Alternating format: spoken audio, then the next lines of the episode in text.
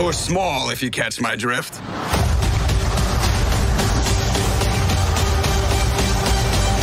What if? You know what they say when you're out of luck? Always go duck. I'm pretty sure no one says that.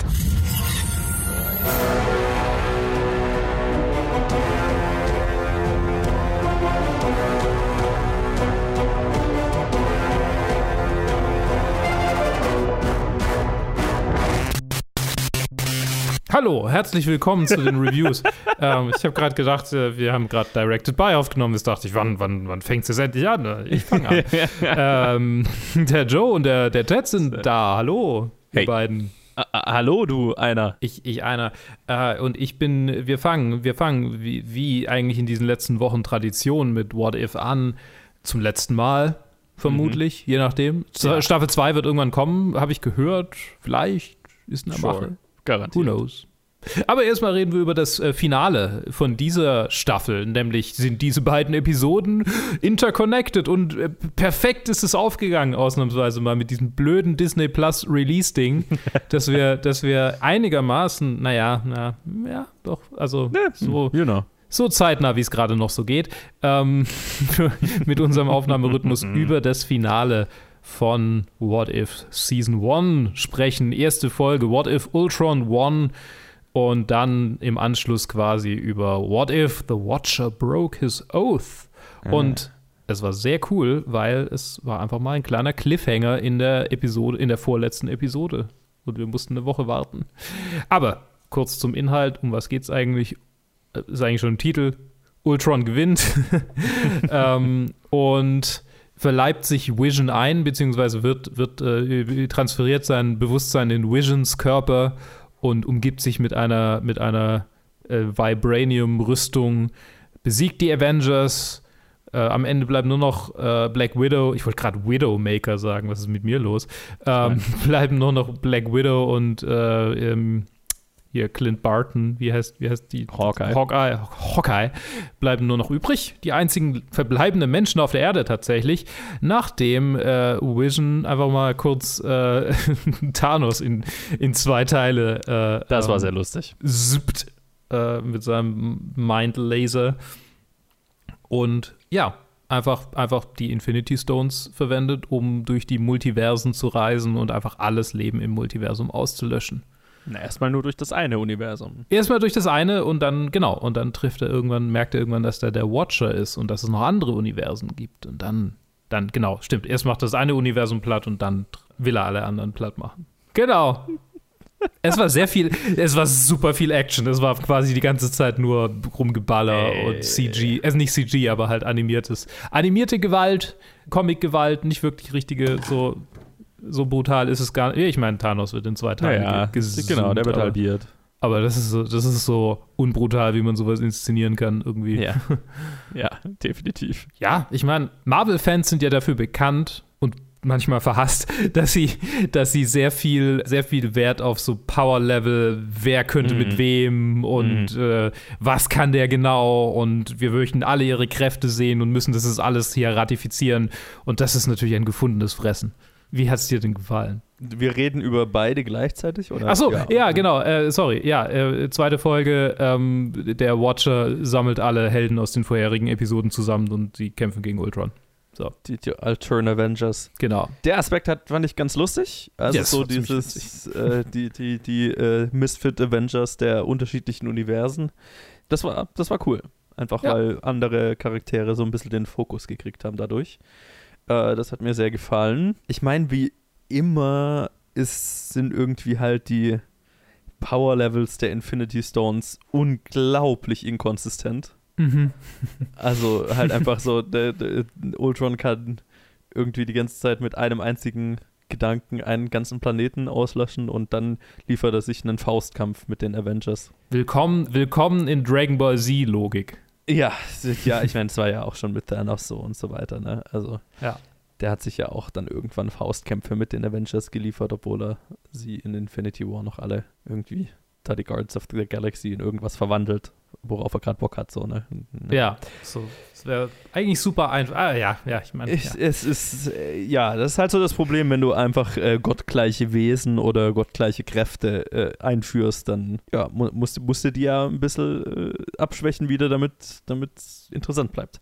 Ja. Naja, wie auch immer. Äh, das, de, davon mal ganz abgesehen, ähm, fand ich es ganz lustig. Also ich, mich hat auch das ganz gut gekickt, so den, den Watcher und seine Position irgendwie nicht erklärt zu bekommen, aber zumindest halt Mhm. ein bisschen Zeit damit zu verbringen. Ist mir, nicht, ist mir immer noch nicht klar, wer, wer er ist und was er ist. Oh Gott. Ich weiß auch gar nicht, ob ich das wissen will, ehrlich gesagt. Soll ich es dir erklären? Nee, bitte nicht. Okay. nicht, nicht heute. Könnte sein- ich- nicht für Es aus. könnte tatsächlich sein, je nachdem, der Kontext von Celestials könnte da ein bisschen Aufschluss drüber geben, glaube ich. also potenziell. besser, wenn ich, wenn ich Eternals dann gesehen habe. Äh, nicht Celestial, Eternals, den meine ich, den meine ich. Ja. Da geht es um Celestial, ja, egal. R richtig, also ist ja, whatever. Ja, also das äh, hat, mir, hat mir ganz gut gefallen. So ähm, generell ähm, in Infinity Ultron, sure. hey, ich meine, sei ehrlich, als du acht Jahre alt warst und oh mein Gott. die Actionfiguren gehabt hättest und die quasi Ja. zusammen. Boah. das ist Natürlich, quasi. mein, mein achtjähriges Ich wäre explodiert Ja. vor, vor Aufregung. Und ich meine, da war ja auch so ein bisschen äh, End Endzeit-Thematik und so weiter drin. Das hätte mein achtjähriges Ich definitiv gekickt. Mhm. Ja, war, war wahrscheinlich mehr so ein Zweiteiler für mein achtjähriges Ich. Das zumindest was diese F Filme und Serien angeht, so ein bisschen tot ist. Ja, es, es, war, es war nett, es war nett. Es war wie, es tatsächlich wie, wie das meiste aus der gesamten Serie. Da gab es in der gesamten Serie für mich nicht so viele Ups und Downs. Es war alles relativ ähnlich. Äh, mal ein bisschen mehr, mal ein bisschen weniger mein Geschmack. Aber ja, es war, es war nett. Ich wiederhole mich. Äh, sag mal du, wie ging es dir denn? Ich fand es ziemlich cool. Ich, ich fand das, das Rumgeballer. Ich meine, ich habe ja schon in den anderen Episoden gesagt, so, boah, es wäre doch, jetzt könnte ich mal so richtig auf die Kacke hauen. Einfach so, so voll, einfach jeden, jede Menge Scheiß machen, was, Ja. was halt so irgendwie. Ich glaube, ich hatte das bezogen auf Kämpfe. So, so übertrieben Ah, gewaltige okay. Kämpfe. Dragon Ball Z-Kämpfe. Und Okay. nicht übertrieben gewaltige, interessante Konzepte sondern so, nee, ich will, ich will sehen, wie Superman durch, durch die Wolkenkratzer durchgehauen wird. Aber halt nicht so grim, sondern halt cool. Ich verstehe. Und das war in diesem Fall ja schon ziemlich, ziemlich so. Ja, das auf jeden Fall. Und ja, es hat mir sehr Spaß gemacht. Ich fand es sehr cool. Also das achtjährige Ich in mir hat es definitiv gefeiert. Ich habe tatsächlich die achte Episode zweimal angeguckt, weil ich dachte, jetzt ist es Ja. schon so ein Zweiteiler, jetzt gucke ich die nochmal an, bevor ich die neunte anschaue. Geht Okay. ja auch so schnell. Ist ja nicht, sind ja alle nicht so lang, ist ja mehr so Nein. Saturday Morning Cartoon Länge. Ich meine, das ist, was es ist. Ja. Ja, wer, mir tatsächlich ganz gut gefallen hat in, in, in den, war äh, Captain Marvel. Also ich war sehr überrascht von Captain Marvel in allen Episoden, in denen sie hier auftaucht. War sie Ja, für mich ja. immer ein Highlight. Das stimmt. Es hat ihr mehr Charakterisierung gegeben als der Film in vielerlei Hinsicht. Fand ich schon. So ein bisschen die, die, die Policewoman des, des Universums. So. Ja, das ist, das ist eine ganz coole Rolle. Ach, Kinder. Ja, Jetzt muss ich halt Ja. schon wieder hinter euch aufräumen. Ich habe doch keine Zeit. So, so quasi die, die, also im übertragenen Sinne die Single Mother äh, Policewoman, weil sie halt wirklich eigentlich nie Zeit hat für irgendjemand, weil sie immer Ja. irgendwie sich, sich um alles und, und so, so, ah, das ist schon ein bisschen so, ha. so, und jetzt muss ich kurz vorbeikommen und prügel Ultron in den Erdkern Ja. und geh wieder. Ja, ist so, ah. Man hat schon fast schlechtes Gewissen, sie anzurufen. ja, total. Nee, das ist, ist eine Rolle, die ich, die ich für sie ganz passend finde. Und ähm, wer mir tatsächlich auch gefallen hat, war Doctor Strange. Also, dass wir die Mhm. Cthulhu Doctor Strange Variante nochmal zu sehen kriegen und auch Und- in Action. In ihrem vollen Power-Level. Boah. Das hat Das war-. Das hat sich sehr hart wie eine D&D-Episode. Beide, beide waren so ein bisschen so, was könnten wir alles Cooles machen? Ja, absolut, absolut. Und ich meine natürlich auch, wa- was natürlich, also aber typisch Marvel natürlich relativ clever war, war äh, das Einbinden von allen Episoden, als auch, okay, wir binden sogar die Zombie-Episode wieder ein, indem wir äh, quasi ein Portal in das Universum der Zombies machen und, und hier Ultron mit Zombies zuhageln. Und Ja. ähm, der Moment, wo Zombie Scarlet Witch dann quasi so eine Geheimwaffe war, ähm, das war cool. Also, Für, für ein paar Sekunden. ja, Ich schade, mein- aber ja. Ja. Wäre cool gewesen, wenn sie die Lösung gewesen wäre. Das wäre sehr witzig gewesen. Weil ich meine, also ist ja, ist ja gar nicht so wahnsinnig weit hergeholt, weil Scarlet Witch war ja in der Lage, äh, den Mindstone zu zerstören und wäre bestimmt auch in der Lage gewesen, dann die anderen Steine. Äh, ja, egal. Ja. Ne, sie wäre sie wär die bessere Bat gewesen als dieses komische Infinity Stones äh, Häcksel. Schredder, Schredder. Der Schredder. Der Schredder. Ja, das, das, das hat mich ein bisschen angekotzt. Okay, wir haben unser Finale. Okay, wir haben nochmal ein Finale. Das kann es ja nicht gewesen sein. Ja, genau. You haven't even seen my final form yet, Goku. Ja. Alles, alles, was ich in Dragon Ball liebe und alles, was ich daran hasse, war in, dieser, Epi- war in, war in diesen beiden Episoden. Absolut, ja. Außer Filler. Ja, und ich meine, ja, also und äh, wie gesagt, der Watcher als Charakter hat mir auch ganz gut gefallen. Also auch die Szene, wo die irgendwie in dem äh, Archiv sind und der Watcher die ganze Zeit sagt, ah, schau, schau nur eine Kiste weiter, eine Kiste weiter und dann kann ich einschreiten, aber er muss nur eine Kiste weiter schauen, dann würde er das Pfeil finden und so. Das äh, fand ich ganz nett. Ich meine, so die, die, die, die Lösung letztlich für alles, ne, mit irgendwie, okay, wir haben Solar als Virus und den pflanzen wir Ultron ein und so können wir ihn irgendwie besiegen. Das war natürlich alles, Ja. you know. Ja, klar. Aber es war ein netter Zweiteiler, ein, ein, ein, ein finde ich, ganz passender Abschluss zu einer, zu einer netten Serie. Also ich habe ich hab weder wahnsinnig viel stark Negatives über die gesamte Serie zu sagen, als auch extrem Positives. Ich war Es war, es war, es war ganz cool. es, es, es waren äh, äh, passende Episoden in genau der richtigen Länge, die ich beim Sport teilweise angeguckt habe. Ja. war- Gut, ich schwinge mich eine halbe Ja. Stunde aufs Fahrrad jetzt. Äh, so, das ist genau die richtige Länge, passt. Dafür, dafür waren sie sehr brauchbar. Ähm, ich glaube, ich würde bei einer zweiten Staffel sagen, okay, lasst ihr mal alle in einem reviewen, aber Okay. es war völlig in Ordnung. Okay. Ich meine, ich, ich würde es abschließen mit, es ist für Fans und für Ja. Sport. Das, ja, genau, genau. Es ist für Fans und da ich mehr so Casual Fan der Marvel-Filme bin, Viewer, Casual Viewer. äh, sch- sch- ein, ein, ein, ein Casual-Schauer der Marvel-Filme, äh, ist die Serie auch genau so bei mir angekommen. Das ist doch äh, wunderbar dann. Entsprechend glaube ich, dass sie einfach, also äh, ist ja auch die Resonanz einfach unter den Fans ist äh, extrem positiv, deswegen äh, das Zielpublikum würde ich mal sagen exakt getroffen. Also Boah, erfüllt die Serie absolut, was sie, was sie verspricht. ich würde nicht sagen extrem positiv, aber auch schon ziemlich positiv. Ich habe schon, hab schon, hab schon mehr Hass gesehen, aber auch schon weniger. Ja, das gut, das auf jeden Fall. Okay, so viel zur ersten animierten Serie von Marvel. Und damit machen wir weiter.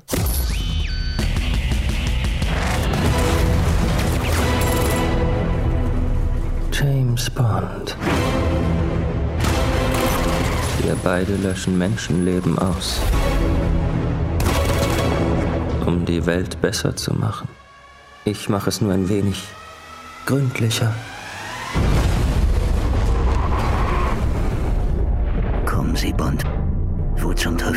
Stecken Sie?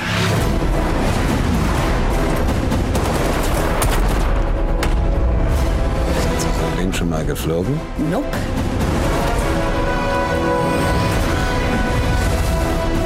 Wird immer schwerer, Gut und Böse, Schurken und Helden zu unterscheiden. Was ist? Du weißt nicht, worum es geht. Er wird Millionen Menschen umbringen.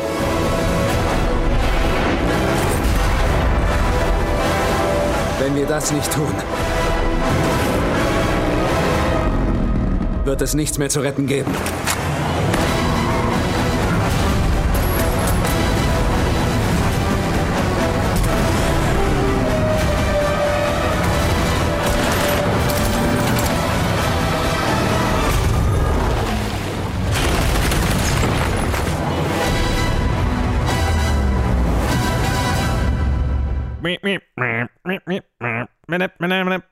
Mit James Bond, No Time to Die oder einfach nur No Time to Die.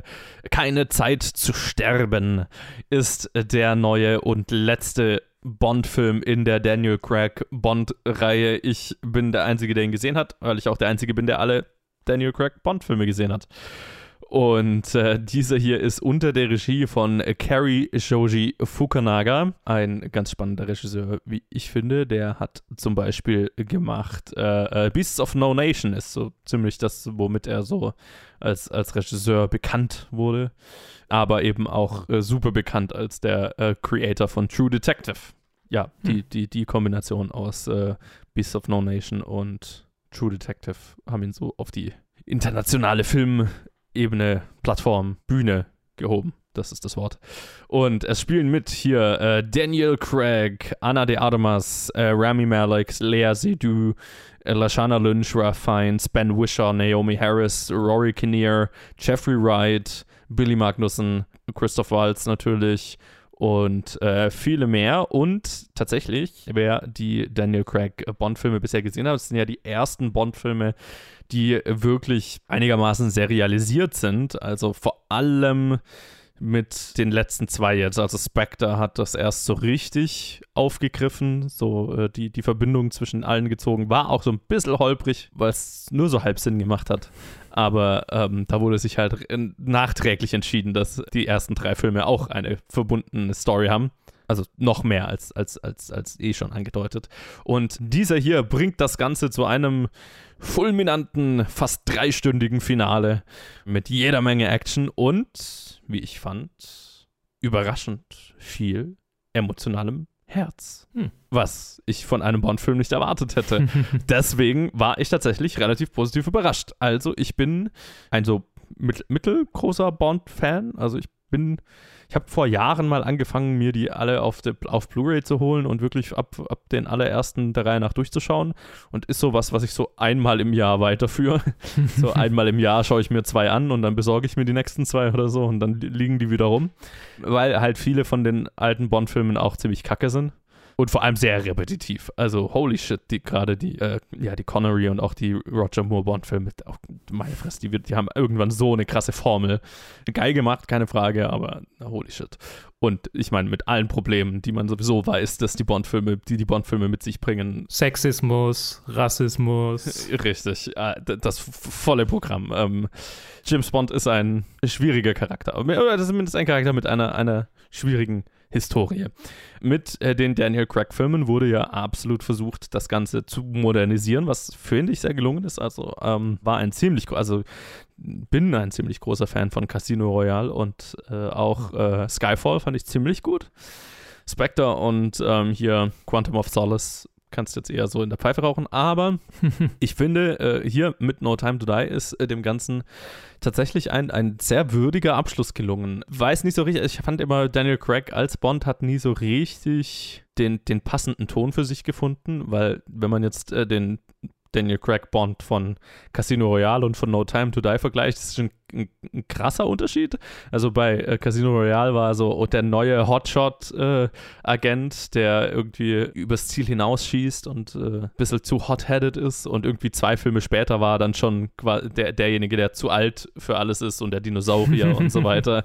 Und das, die Filme haben nie so richtig den Zwischenraum gefunden und hier No Time to Die führt definitiv das Ich bin zu alt, ich bin quasi in Rente mehr oder weniger mhm. äh, weiter.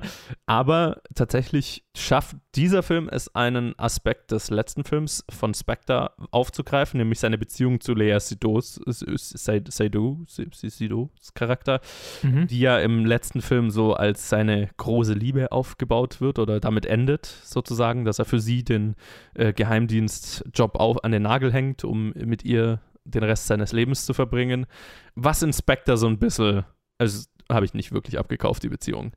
Dieser Film macht sie, äh, schafft es, die funktionell zu machen. Er schafft es, die hm. emotional auch nachvollziehbar zu machen. Was ich sehr beeindruckend finde, könnte damit zusammenhängen, dass ich weiß, ähm, hier, wie heißt sie, äh, Fleabag-Creatorin, ähm, Phoebe Waller-Bridge. Phoebe Waller-Bridge, genau. Phoebe yes, Waller genau, weil, weil Phoebe Waller-Bridge hier am Drehbuch Rewrites gemacht hat, ah. speziell um die weiblichen Charaktere auszubauen. Und das muss man diesem Film lassen. Die sind ziemlich präsent unter anderem deswegen, also ich meine, der Film beginnt ja damit, dass Bond nicht mehr im MI6 äh, Geheimdienst ist, sondern ähm, wir beginnen mit so einem bisschen einem Prolog, äh, wo er auf Spectre trifft und herausfindet, dass äh, Lea Seydoux eine Beziehung zu Spectre hat und sich von ihr betrogen fühlt und sich von ihr trennt. Und äh, dann springen wir ein paar Jahre nach vorne und äh, er lebt allein und äh, inzwischen wurde tatsächlich die 007 Geheimdienstnummer einer neuen Agentin gegeben, nämlich äh, hier Lashana Lynch, die extrem gut in diesem Film ist, die mhm. extrem viel Spaß macht. Und äh, holy shit, also ich meine, ich weiß nicht, ich weiß, das ist nicht geplant, dass irgendwie sie übernimmt, aber ich würde es mir anschauen. Just saying. ähm, also sie ist wahnsinnig gut als, als das weibliche Bond-Pendant, äh, die äh, zusammen mit ihm dann auf die Mission geschickt wird. Oder, also ich meine, über Irrungen und Wirrungen, der Film ist drei Stunden lang, gibt ganz schön viele äh, Twists und Turns. Ähm, aber letztlich geht es darum, dass sie beide gegen Rami Maleks Bösewicht antreten müssen, der droht eine Pandemie an Nanobots auf die Menschheit loszulassen, die im Prinzip Menschen, die er als lebensunwert betrachtet, auslöscht. Cool. Und es wird relativ explizit gesagt, dass er ein wahnsinniger Rassist ist, der zum Beispiel einfach alle schwarzen Menschen auf der Welt umbringen würde. Damit, mit dieser Technologie, weil er quasi DNA-Züge diesen Nanobots einprogrammieren kann, die sie dann in Ruhe lassen oder die sie angreifen. Also er kann auf bestimmte Erbmerkmale diese programmieren, wonach sie ihre Ziele auswählen. Wow. Jo, also ich meine, es ist tatsächlich, was ich bei Rami Maleks äh, Villain gelungen finde, und das ist nicht viel, aber das eine, äh, was mir daran ganz gut gefallen ist, ist, dass es so ein bisschen ein, eine Rückkehr zu einem sehr oldschool Bond-Villain ist, inklusive äh, äh, Lair auf einer einsamen Insel mit gewaltigem äh, Komplex aus weirder Betonarchitektur, hunderten Handlangern, die mer merkwürdige Jobs ausführen und so weiter. Also äh, völlig over the top und äh, sehr an die äh, Roger Moore-Zeit und so weiter zurückerinnert, habe ich mich da gefühlt bei dem, bei dem Villain dieses Films, was ich ganz lustig fand. Er ist aber auch gleichzeitig einfach der schwächste Teil des gesamten Films es ist so ein bisschen uninteressant, was er wirklich will. Er ist auch nicht wirklich ausgebaut. Er ist auch nicht wirklich bedrohlich er ist nicht der Grund, warum man den Film schaut. Er ist, er ist so ein bisschen dazu da, dass, dass Daniel Craig einen Antagonisten hat und das war's. Er heißt fucking Lucifer Satin. Ja.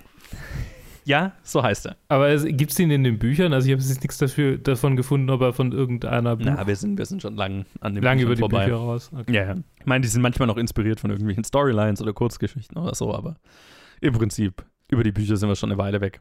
Ja, also er ist definitiv der schwächste Teil des Films.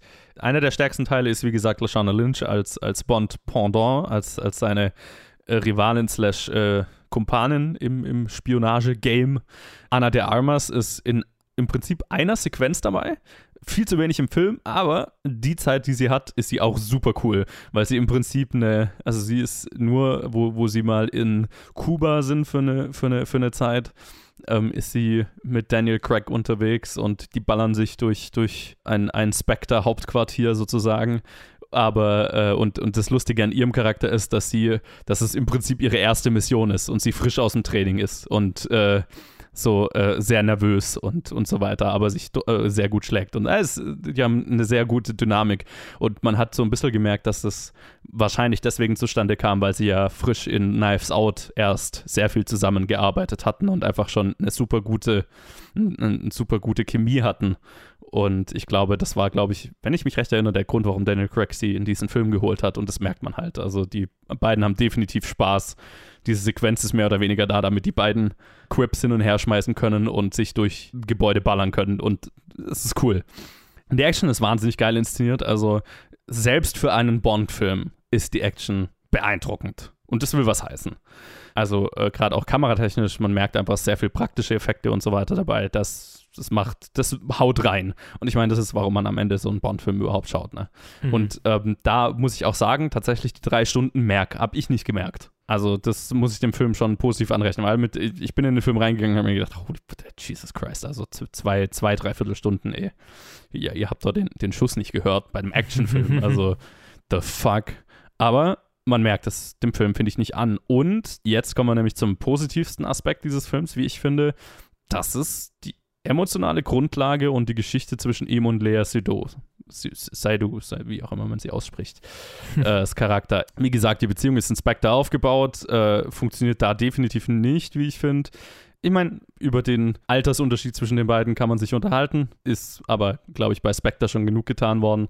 Jetzt mal, wenn man, wenn man über den mal hinweg sieht, haben die beiden eine sehr glaubhafte Beziehung hier und äh, auch wo das Gesamte hinführt, was ich definitiv nicht spoilern will, weil es ist aus dem gesamten Marketing im Prinzip rausgehalten, was das, worauf das alles hinführt und was das für Daniel Craigs, also für, für die Bond Legacy, die er hinterlässt, bedeutet, ist komplett anders als alle anderen Bond-Darsteller es bisher hatten, wie, wie sie ihr Franchise im Prinzip zurücklassen durften. Und dieser Daniel Craig Bond kriegt auch ein ganz anderes Ende als alle anderen Bond-Darsteller bisher. Und es ist der erste Bond-Film, der mich damit zum Heulen gebracht hat. Hm. Das ist das Letzte, was ich von einem Bond-Film erwartet hätte. Holy Frank. Also, es ist ein sehr emotionales Finale und damit finde ich ein sehr verdienter Send-Off für diesen, für diesen Charakter, der halt seine Ups und Downs hatte und tatsächlich, wie, also mit diesem Film mehr positive als negative Filme, aber es ist halt es ist ein ständiges Auf und Ab. Aber ich finde hier äh, Carrie Joshi Fuganaga und den Darstellern ist hier echt ein, ein, ein super gelungener gelungenes Action-Feuerwerk gepaart mit einer emotionalen Grundlage gelungen, das seine Schwächen hat. Also wie gesagt, die gesamte Villain-Storyline ist halt ein MacGuffin und dazu da, dass wir einen Grund haben, dass wir immer mal ein paar Leute abknallen können und coole Action inszenieren können, aber genau.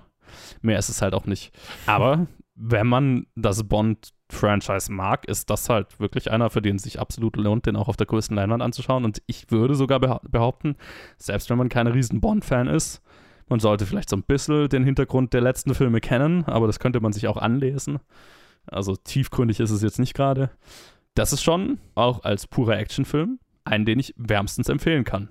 Wer hätte das gedacht? Total verrückt. Ja, ähm, also ich habe keinen von denen gesehen, deshalb bin ich ein bisschen unqualifiziert, um den anzugucken, dachte ich mir.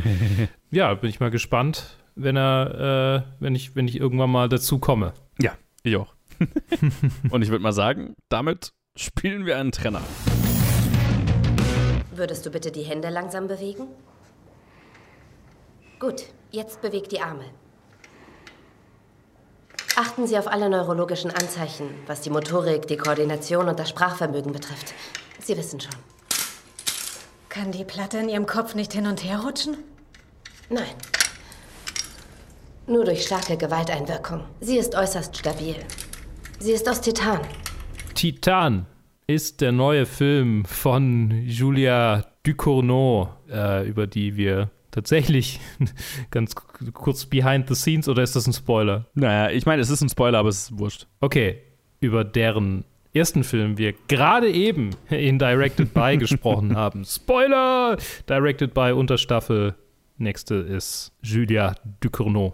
Jetzt habe yes. ich ihren Vornamen auf zwei verschiedene Weisen ausgesprochen. Dieser Film ist äh, ebenfalls ein, wie Raw auch, ein Body-Horror, transformationsgetriebener, sehr französischer Film mit Vincent, Vincent Lindon, Agathe Roussel, Garance Marillier, Laïs Sal Salamé und äh, vielen mehr, deren Namen ich nicht auch noch butchern will. Und er handelt von, ja, wovon handelt er eigentlich? Mhm. Ähm, von Alexia, äh, einer jungen Frau, die direkt in der allerersten Szene eine Titanplatte in den Kopf eingesetzt bekommt als kleines Mädchen nach einem Autounfall, den ja, ihr Vater und sie irgendwie in, mit ihrer merkwürdigen Dynamik verschulden. Und äh, danach, äh, direkt quasi in der Überblende, ähm, erleben wir sie als äh, Tänzerin, als ja schon so Pin-Up-Tänzerin auf so einer Autoshow. Mhm. Ähm, wie sie auf einem Boliden drapiert, quasi für die, für die gaffende Menge tanzt. Und das sind so die ersten paar Minuten und man denkt sich, okay, interessant, äh, wohin könnte das jetzt gehen?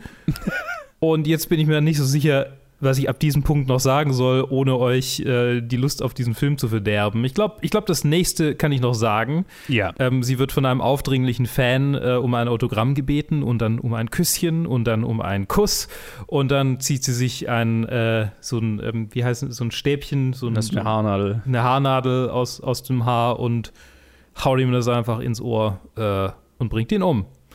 Und durch Kontextclues finden wir raus, dass schon einige Leute auf diese Art und Weise umgebracht wurden. Und es stellt sich heraus, dass sie vielleicht gar nicht so nice ist, äh, wie wir anfangs äh, vielleicht denken mögen, weil sie äh, unsere Prot Protagonistin zu sein scheint. Oder ist. Ich meine, ja, und, ja. und, und noch dazu halt durch, also wahrscheinlich, also ich meine, das ist die Andeutung, äh, verschuldet durch die Titanplatte durch in ihrem Kopf. Ja, genau. Fühl, fühlt sie sich auch, ich sag mal, Autos hingezogen. Genau, direkt nach dem Mord ähm, äh, hat sie nämlich Sex mit dem Auto, auf dem sie vorher getanzt hat.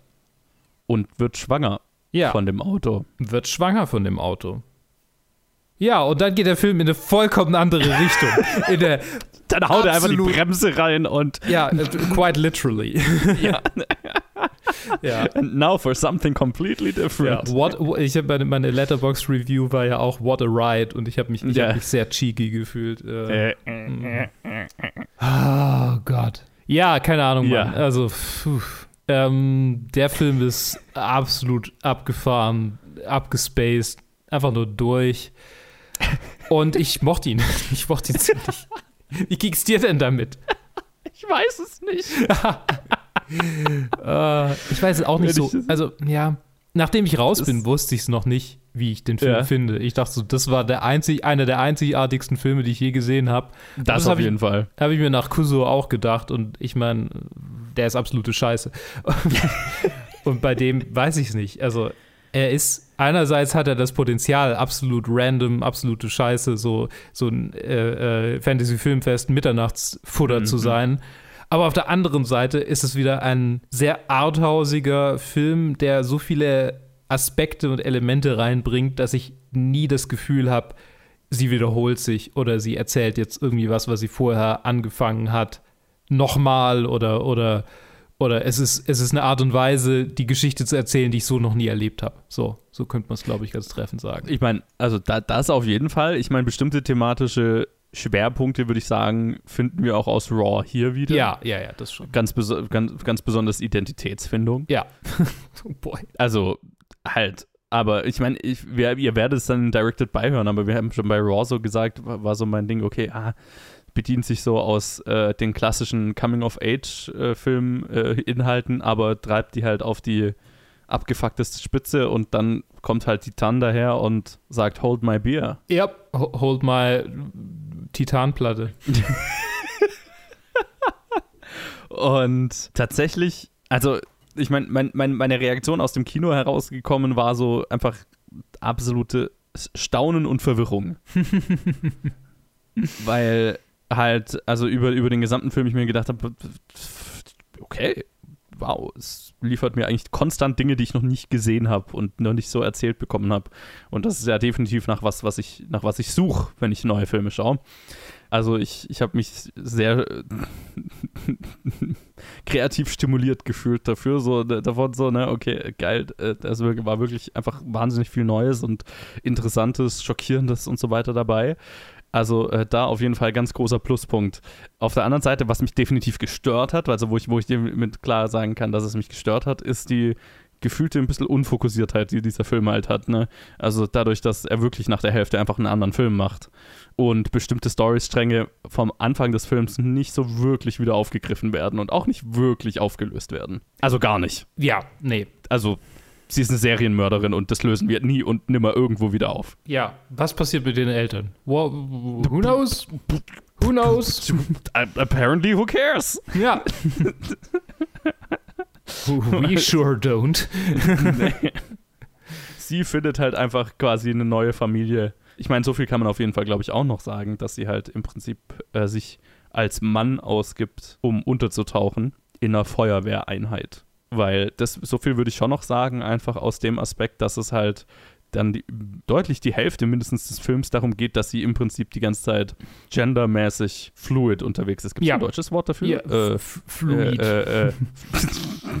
okay. Ich meine, man sagt wirklich genderfluid auf Deutsch. Ach so, Also, wirklich? Okay, Ja. interessant. Ja, wenn, wenn man kein eigenes Wort dafür hat, ne? ja. Ähm, genau, also dass, dass es halt äh, eigentlich die ganze Zeit darum geht, dass sie halt als männlich präsentieren muss, um nicht aufzufliegen und um, um ihre, ihre äh, Fassade aufrechtzuerhalten. Und das ist natürlich gehindert dadurch, dass sie einen immer größer werdenden Schwangerschaftsbauch kriegt. Yep.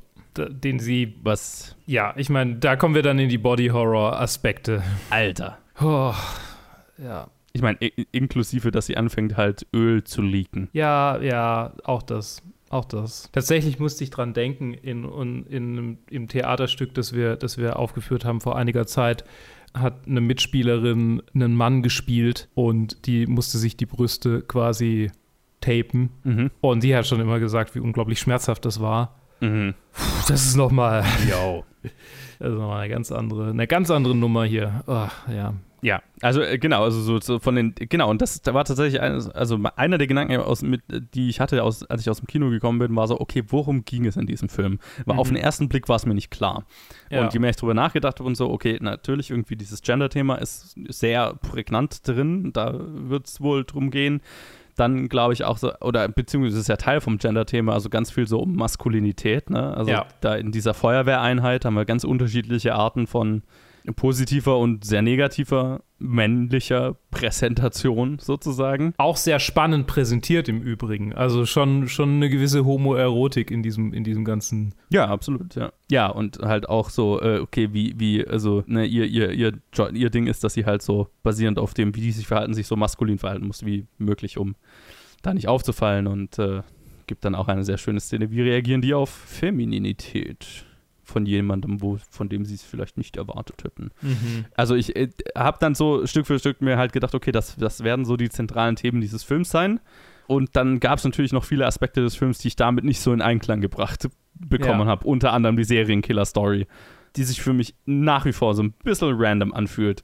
Lustigerweise war das eine, die ich sehr interessant fand und gerne weiter hätte explorieren wollen. Was der Film dann natürlich nicht macht. nee, natürlich, das wäre das wär vorhersehbar. Das können wir nicht nee, haben. Korrekt. Ja, fuck that. Naja, also, aber jetzt habe ich schon sehr viel geredet. Äh, sag du mir doch mal. Also, ähm, es. Äh, also, was ich glaube, ist, dass ich den Film nochmal angucken muss, um ihn, um, um das Gefühl zu haben, jetzt habe ich ihn wirklich verstanden. Naja, Mindestens ja. noch einmal. Er hat mich mehr schockiert als Raw, auf jeden Fall. Ja. Er hat mir mehr ungutes Gefühl verschafft als Raw. Die Leute, ich habe ihn yeah. im Arthouse-Kino geguckt, die Leute waren sowas von am Fehl am Platz in diesem Kino. das war super weird. Äh, und ich habe es mir schon am Anfang gedacht, so die Mädels hinter mir, ja, mal gucken, wie schockierend der Film jetzt wird. Hm. Ach, Kinders. Oh boy. Ähm, waren nicht ja. ready für Autoschwangerschaft. Ja. Es, es gab einen Cronenberg-Film, in dem eine Frau mit einem Auto Sex hat und ich glaube auch schwanger wird von dem Auto. Mhm. Okay, den habe ich nämlich dann zum Beispiel nicht gesehen, ja. Ähm, ich habe irgendwo, ich habe Referenzen dazu gesehen irgendwo, okay. aber ich, ich habe ihn nicht gesehen. Ich weiß auch nicht mehr, wie er heißt. Also ich meine, ja, das ist, äh, haben wir in Directed by äh, ähm, werden wir dann irgendwann in der Folge ansprechen, die wahrscheinlich nächstes Jahr rauskommt. Äh, der der Body-Horror-Aspekt, der ist so schon, ähm, fühlt sich schon an wie Cronenberg. Hier fühlt er sich noch mehr an wie Possession, den du ja nicht gesehen hast. Ja. Ähm, der, der wirklich grandios ist, musst du dir auf jeden Fall anschauen. Ist echt guter Film. Genauso weird wie, also auf eine ähnliche Art und Weise weird wie Titan tatsächlich. noch mehr, äh, Titan erinnert mich noch mehr daran als Raw, weil es auch so inkohärent ist und, also gefühlt inkohärent. Und ich glaube, es ist eine Kohärenz darin zu finden, aber ich muss sie einfach. Ich, ich, ich glaube, es ist eine thematische Kohärenz darin zu finden, ja. wenn man sich noch tiefer eingehend damit beschäftigt, was wir ja dann noch vorhaben in einer anderen Episode. Auf jeden Fall. Das, das wird interessant, darüber zu reden, weil noch ist es mir nicht klar. Mhm. Noch ist mir nicht ganz klar, was ich gesehen habe. ja, mir auch nicht. Und deswegen so für die Reviews fällt es mir auch wahnsinnig schwer zu sagen, was mein Fazit zu diesem Film wäre. Ich glaube, es war der einzigartigste Film, den ich seit langem gesehen habe. Und ja? vielleicht mache ich ihn in meine Top 10 am Ende des Jahres. Einfach ja, um also konsistent zu bleiben. Nein, also mich würde es natürlich auch nicht wundern und ich könnte auch, äh, hätte definitiv, es gibt definitiv ein Argument, auch den in meine Top 10 zu machen, einfach wegen dem Einzigartigkeitsfaktor. Ja. Das ist absolut keine Frage. Ähm, es ist definitiv einer, der mich so sehr, sage ich mal, verstört hat auch oder halt einfach, also der ist auf eine unangenehme Art weird, auf eine Art und Weise, wo ich jetzt nicht das Bedürfnis hätte, ihn nochmal zu schauen.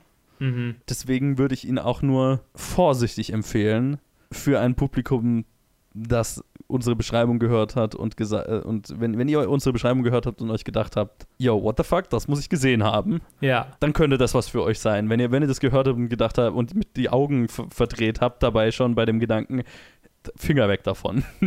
oh mein Gott, macht den größten Bogen um diesen Film, weil das ist definitiv nicht für euch. Ja, ja, absolut. Schließe ich mich zu 100% an. Den Film kann man nicht uneingeschränkt empfehlen. Und ich Nein. bin ehrlich schockiert, dass der ab 16 freigegeben ist. Holy ich, bin, ich, bin, ich bin entrüstet, beinahe schon.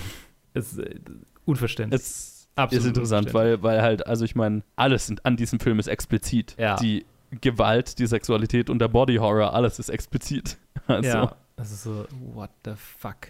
Ja, ich meine, kann man machen. Ja. Ich wäre mit 16 definitiv nicht bereit gewesen für das, was da passiert. ich auch nicht. Oh Gott. Ich hätte Oh nicht. Ich hätte einfach, ich wäre einfach gegangen, glaube ich. Glaub Ich glaube ich auch. Ich glaube, ich hätte ihn nicht zu Ende schauen können. Ich hätte es halt nicht kapiert. Das wäre so, Ja, genau. warum soll ich hier bleiben? Naja. Also, Ah, ja, äh, ich scha schaut ihn euch an, wenn das was für, wenn ihr, wenn ihr glaubt, das wäre was für euch. Und unbedingt lasst uns finden, wie ihr ihn fandet, weil das interessiert mich eigentlich fast am meisten, so die unterschiedlichen Reaktionen auf diesen Film. Ja. Ist spannend zu sehen. Also ich bin, ich bin definitiv nicht so high wie ganz viele jetzt zum Beispiel auf Letterboxd in meiner Letterbox-Bubble sind, was diesen Film angeht, aber ich weiß sehr zu schätzen, was ich da zu sehen bekommen habe. für seine Einzigartigkeit. Oh ja. Ja, schließe ich mich zu 100% an. Seid vorsichtig mit diesem Film. ja, Okay. dann reden wir doch noch über was anderes, wo wir na, wahrscheinlich gar nicht mal so vorsichtig sein sollen, nämlich Midnight Mars. Good morning. I know I'm not who you expected to see. Just know I'm only here to help, and I look forward to meeting you all. So tell me when you're gonna let me in. I'm a pretty rational guy. We are living in a miraculous time. You're gonna let me in. You're gonna let me in. I think I'm crazy. I mean, what's a little crazy between friends, right? Come on. What are you doing? Come on. What is wrong with you? Stop it. It's not funny.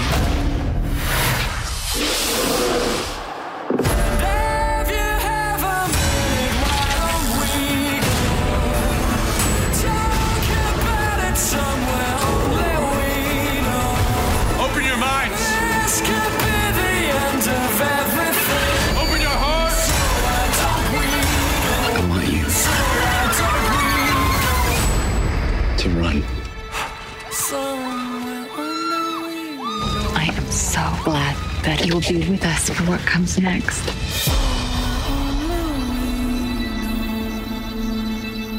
Hallo Ted.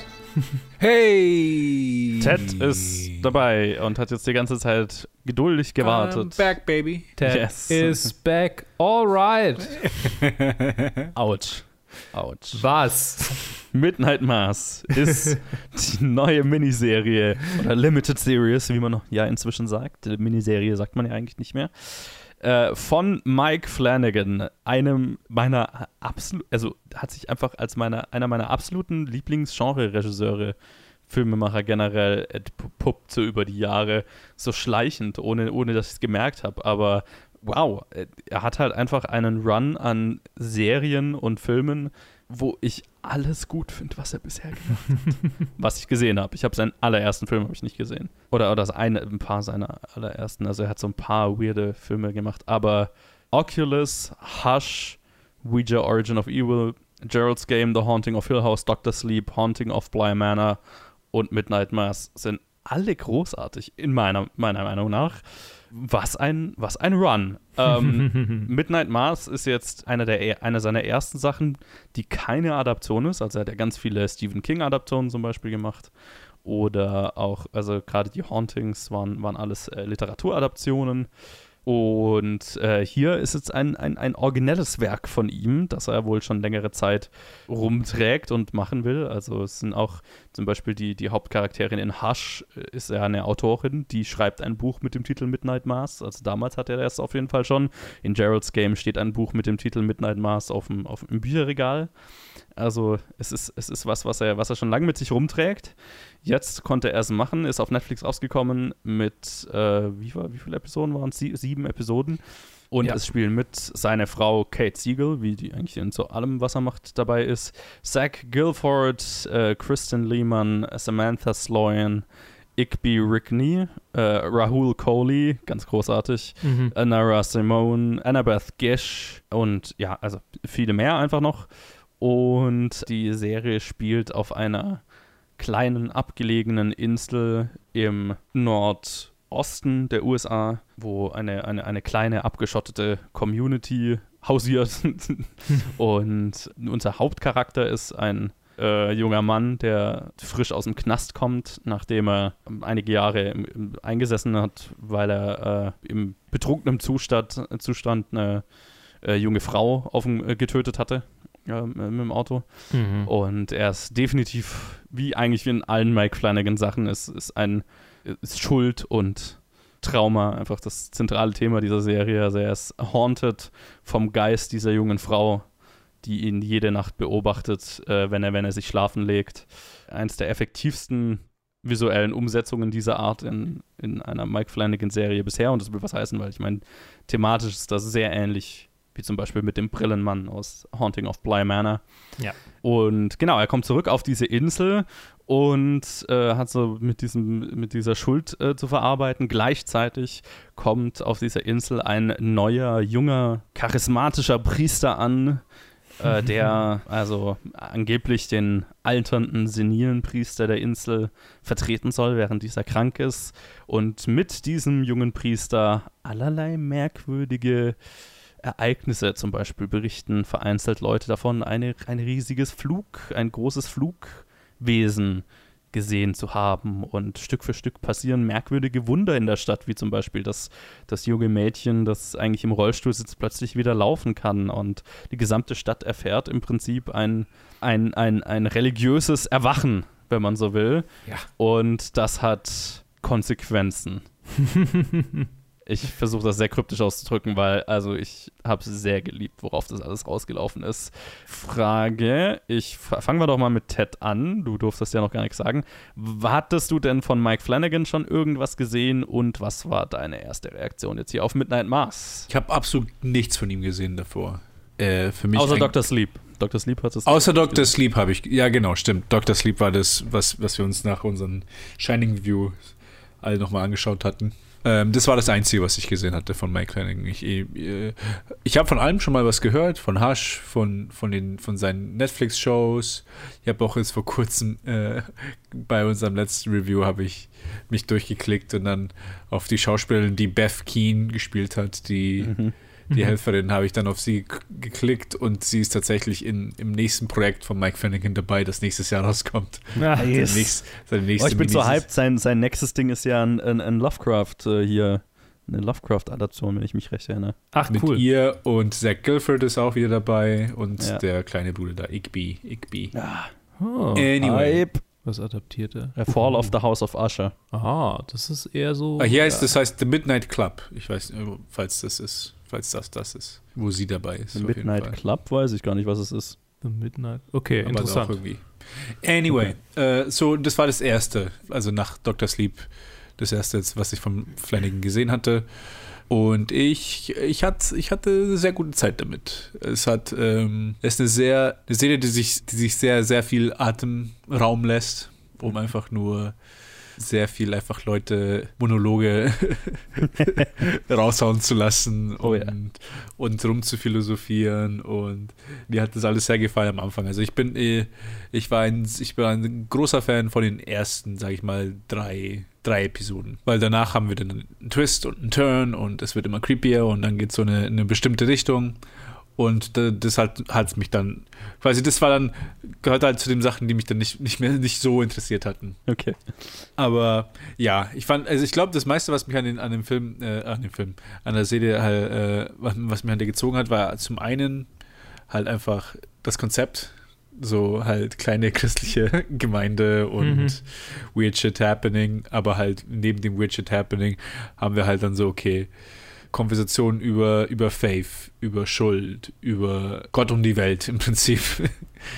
Und das hat mir stark gefallen am Anfang. Ich finde am Ende äh, zur Mitte hin merkt man so, dass es nicht allzu in die Tiefe geht oder beziehungsweise nicht so tief geht, wie ich es mir wahrscheinlich gewünscht hätte.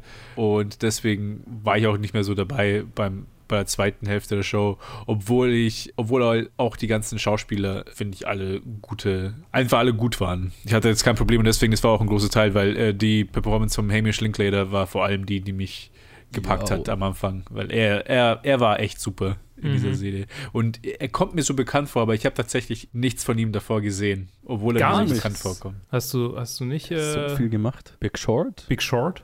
Ja. Big Short habe ich gesehen, aber da ist er bestimmt okay. irgendwie so eine kleine Rolle, weil an ihn kann ich mich da gar nicht erinnern. Ja, ist schon eine relativ Na, kleine Rolle. So, nee, nee, so klein ist der nicht. Nee?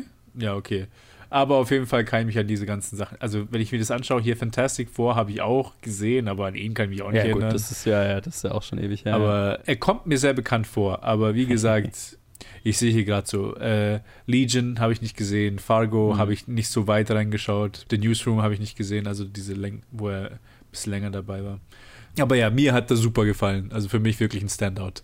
Und das ist halt so, fast zu einfach. So, okay, Priester und dann hier, wenn's, wenn schon jeder Monologe raushaut, wieso auch nicht eine Predigt oder zwei oder drei und dann, wo er einfach ein bisschen so die Sau rauslassen kann und dann, äh, das fand ich schon sehr stark. Da war ich ein sehr großer Fan davon. Und dann kam es dann, wenn es zum Twist kommt, dann wird dann alles, dann ist quasi, für mich war es dann so, okay, ich weiß, wo die nächsten vier Episoden, in welche Richtung sie gehen mhm.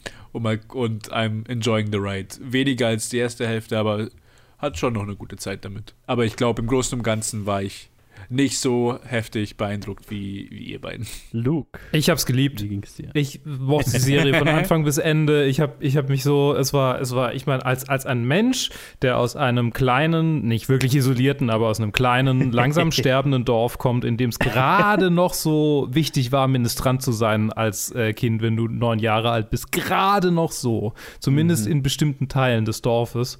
Und äh, es ist ganz arg um Akzeptanz von Außenseitern und, und und, wahrgenommenen Außenseitern geht. Viele, viele persönliche Geschichten. Also, ich meine, mhm. mein Vater kommt aus Baden und ich bin in einem schwäbischen Dorf aufgewachsen. Ich war nie wirklich akzeptierter Teil dieses Dorfes, ja, was so ja. absurd ist so ja, absurd. Total. Und so, ne, diese, dieses, ja, klar, ich will mich da einfügen. Ich, ich meine, natürlich ist es kein Vergleich zu der Experience, die er hat, aber das war dann so kurz so, ja, ich kann den Sohn vom Sheriff absolut verstehen. So, ich kann das absolut mhm. nachvollziehen. So, er will einfach Teil dieser Gemeinschaft sein, er will sich irgendwo einfügen können. Ja. So, die ganzen Rituale, ich meine, ich war Ministrant, ich saß neun Jahre nebendran, oder nicht neun, aber acht oder so, nebendran, mhm. wenn der diese Scheiße abgezogen hat und Ach ja, ich, äh, ich kann die Kirchenlieder könnte ich mitsingen, die Messe könnte ich wahrscheinlich immer noch ausrichten mit äh, wann äh, muss man die Glocken läuten, wann muss man dem Typen den Wein reichen, wann, wann trocknet man ihm seine Hände ab, so der ganze Schmuh. Mhm. Ähm, die Predigten waren niemals so beschwingt, wie die, die äh, er hier hält. Aber gleichzeitig hat er so diesen, diesen Tonus, diesen priesterlichen Singsang, den, der bei so vielen katholischen Priestern drin ist, hat er so drauf. Ah, ja, es, es war, das, von, der, von der Seite her war es schon mal einfach eine geniale Experience. Und dann, ja, der ganze Twist. Ich finde auch auf einer Metaebene, Subtext, passt es hervorragend, hervorragend. Das ist mhm. gewaltig.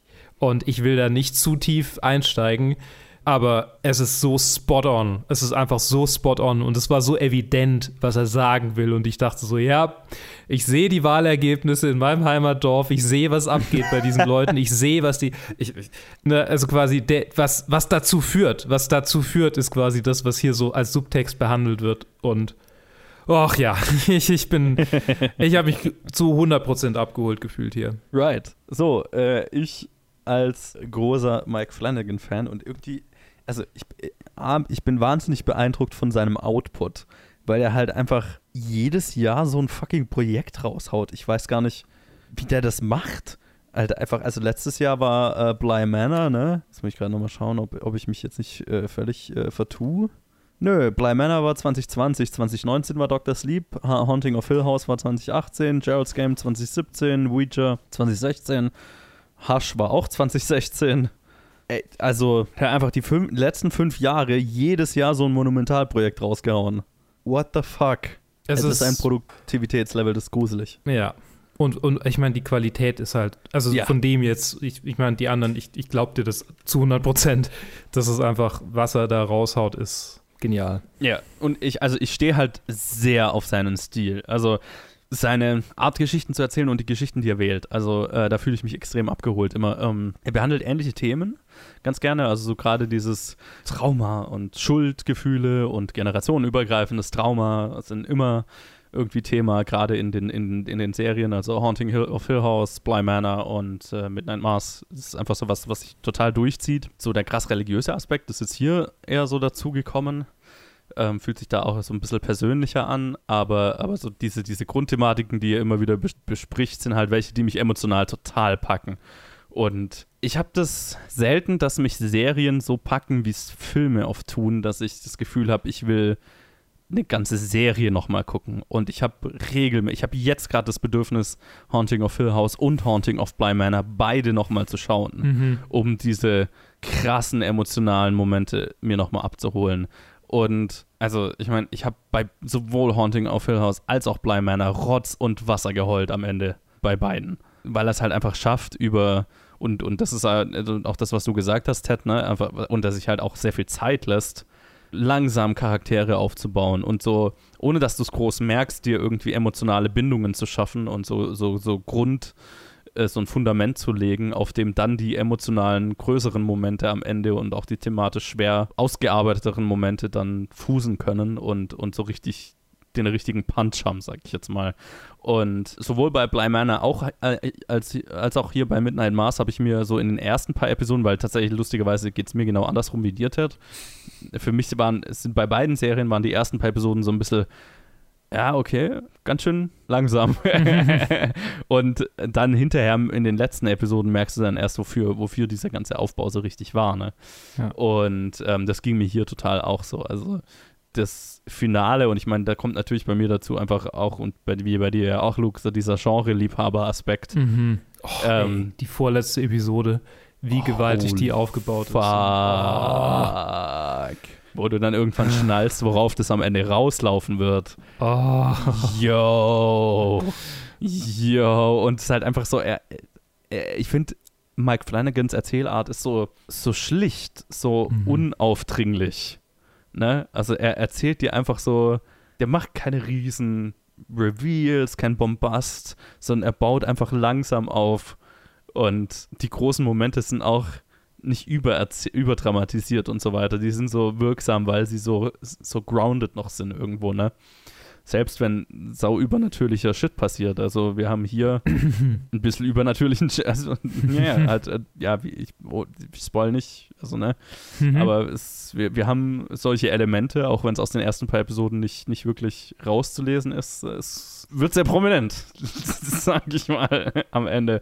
Und die Kombination ist so killer. Auch die, äh, wie du ja schon gesagt hast, Luke, diese thematische Kombination aus der Art von übernatürlichem Wesen und Element, was hier, ein, was hier Teil ist, gepaart mit dem Grundthema von, naja, Religion und Fanatismus ganz, ganz zentral, aber auch, auch halt so das Beleuchten von allen Aspekten von Religiosität. Ne? Also gibt diesen Moment, wo hier unser Hauptcharakter, also Kate Siegel und Zach Guilford, so diese zwei Monologe haben, wo sie darüber reden, was jeder von denen glaubt, was nach dem Tod passiert für Mhm. sie. So, ne? Mhm. Was so einer der zentralen thematischen Momente des, der, der Serie ist, ne? Gefühlt so das, w- w- was auch Mike Flanagan hier mit sich selber behandelt, Ja. Diskutiert sozusagen. Und ja, er findet, er findet halt ein Horrorelement, in dem er das am besten tun kann. Ne? Er findet so ein Horrorvehikel, um das zu explorieren. Und das ist wahnsinnig spannend. Also gerade hier eben, eben Tod, der Versuch, dem Tod zu entkommen und ja, der, der, der Glaube an irgendwas nach dem Tod und, und was, das, was das bedeutet und so weiter. Also ist äh, wahnsinnig, wahnsinnig, wahnsinnig tief auch. Fühlt sich sehr persönlich an. Es ist, es ist ein ziemlich monumentales Werk. Ja. Kritikpunkte, also eine Sache, die, die mich hier gestört hat, die mich auch schon in Bly Manor sehr gestört hat, ist wahrscheinlich auch so eine Budgetfrage. In beiden Fällen hatten wir relativ junge Darsteller, die relativ alte Personen spielen. Mhm, ja. In beiden Fällen ist das Make-up nicht überzeugend. Mm, Ja, ja, das ist, äh, ja. Also. Ja, das war sogar, also einfach ein Spoiler. So, ah, okay. Ja, genau. Mhm. Ich habe die ganze Zeit gedacht, also. Da muss es ja einen Grund muss, für geben. Muss, da, da muss es einen Grund für geben oder Ja, es war ja, einfach exactly. sehr, sehr ageist gecastet. So, ne? Ja, also, oh Gott. Wir casten extra junge Leute, damit wir viel Make-up draufklatschen müssen. genau. Also, und das war in Bly Manor, gab es halt auch schon so ein Element, wo ich mir gedacht habe, Okay. okay, okay also. gut, aber das ist, das, das, das tut dem, der Serie jetzt nicht weh, aber es ist auffällig. Und das hat mich manchmal ein bisschen rausgerissen und das fand ich so ein bisschen schade. Aber das gepaart mit, mit, mit, dadurch, dass man halt schon, also für meinen Geschmack, so ein bisschen geduldig sein muss, ne, damit äh, und durch die, die ersten, also gerade wenn man glaubt, eine Horrorserie zu schauen, ein bisschen warten muss, bis das Ja. geliefert wird, was aber völlig, völlig in Ordnung ist, was sich auch völlig lohnt und gerade bei, wenn man Mike Flanagan kennt, dann weiß man, dass das, das ist die Art, wie er erzählt. Man, man Mhm. muss sich gedulden und der Genre-Aspekt lässt dann nicht zu wünschen übrig, aber da wird erst Fundament gelegt. Und ich meine, Mike Flanagans Schreibstil muss man natürlich auch mögen. Also er tendiert halt einfach dazu, Charaktere monologisieren zu lassen und das mag man oder mag man nicht. Ja. Ich mag es manchmal mehr, manchmal weniger, aber es stört mich jetzt auch nicht wahnsinnig. Ich, ich habe es am Anfang gemocht, weil ich erwartet hatte, dass es quasi, wenn er schon damit weitermacht, dass es halt so eine richtige, so ein Deep Dive wird. Aber ich hatte halt am Ende einfach nur so das Gefühl, dass halt so, okay, dieser Monolog ist Atheismus 101. Dieser Monolog ist Death 101. Dieser Mhm. Monolog ist äh, abrahamitische Religionen 101. Also überall so, okay, da gehen wir so, da gehen wir so, da gehen wir so Meter tief und da gehen wir so Meter tief, aber nirgendwo Mhm. gehen wir wirklich tief. Das, worauf ich das eigentlich, worauf, worauf ich gehofft hatte, und das ist, äh, ich habe letztes oder vorletztes Jahr habe ich einen Film von äh, Buñuel gesehen, wo es, wo es um zwei Pilger geht, die halt nach Compostela latschen. Mhm. Und dann, wie es bei Buñuel ist, geht's all over the place. Aber Ja. aber der Film ist ein Deep Dive in katholisches Dogma, Katholizismus und wie es sich über die Jahrhunderte entwickelt hat und halt so wirklich so tief drin. Und dann, natürlich war das dann so, so, ein- so ein weirdes Konzept, passt in so eine Serie nicht rein. Aber Mhm. ich hatte quasi, das war einfach so eine Hoffnung, die ich nach den ersten paar Minuten hatte, dass einfach so, ah, das wird das ist so richtig, so, ah, vielleicht ist Mike Flanagan so richtig katholisch aufgewachsen und geht jetzt so richtig tief rein in, in, in das. Und das Gefühl hatte ich halt einfach nicht bei den Einzelmonologen, weil die dann halt sehr halt den Setup dafür haben, wo es halt wirklich um ein bestimmtes Thema geht. Und ich hatte das Gefühl, es ging mehr um das Thema als um die Person bei jedem, bei jedem Monolog. Und da war ich dann kein großer mehr Fan mehr davon zur zweiten Hälfte vom, Mhm. von der Show. Ich weiß nicht, ob das Sinn macht, aber so hatte ich das.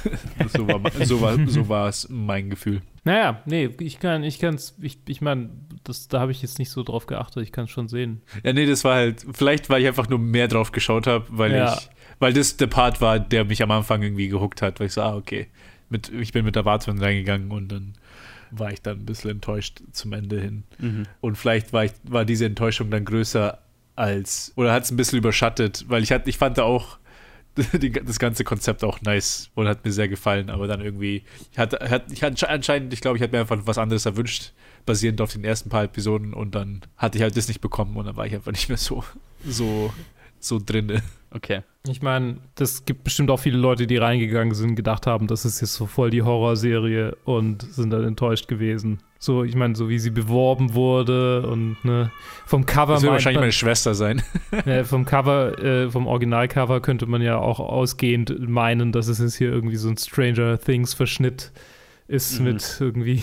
Also. Ich meine, das ist ja allgemein bei Mike, Mike Flanagans Sachen. Also äh, bei Haunting of Bly Manor war das ja auch schon das Thema, weil die Leute halt Bly Manor angeschaut haben und den Scare-Faktor von Hill House erwartet haben. Mhm. Und das hat Bly Manor nicht. Mhm. Also Bly Manor ist sehr viel mehr vergleichbar mit Midnight Mass, wo es deutlich mehr Drama ist mit gelegentlichem Horror. Ja, wobei der Horror hier ist auch echt ziemlich. Also ich meine, der Horror war, der, der Horror war nicht so, so, so, so Klischee-Horror, sondern es war halt so ein, so ein quasi die, die, das eiskalte Erkennen dessen, was das jetzt bedeutet, ist so mehr Horror Genau, als also- irgendwie die, die ganzen Jump, die, die wenigen Jumpscare-Momente, die es gibt. Genau, gibt eigentlich keine wirklichen Jumpscare-Momente. Es geht auch nicht we we weniger um die, darum, dich als Zuschauer zu erschrecken, sondern die Themen, die das behandelt und die Art und Weise, wie es behandelt, sind horrific. Ne, es sind horror-esk. Aber es ist jetzt nicht darauf ausgelegt, dass du dich gruselst, Mhm. sondern dass du dir Gedanken darüber machst, wie furchtbar das ist, wäre oder, oder das ist, was da passiert. Beziehungsweise, wenn du, wenn du so wie ich bist, dir die ganze Zeit denkst, what? wie geil. Was eine geile Idee.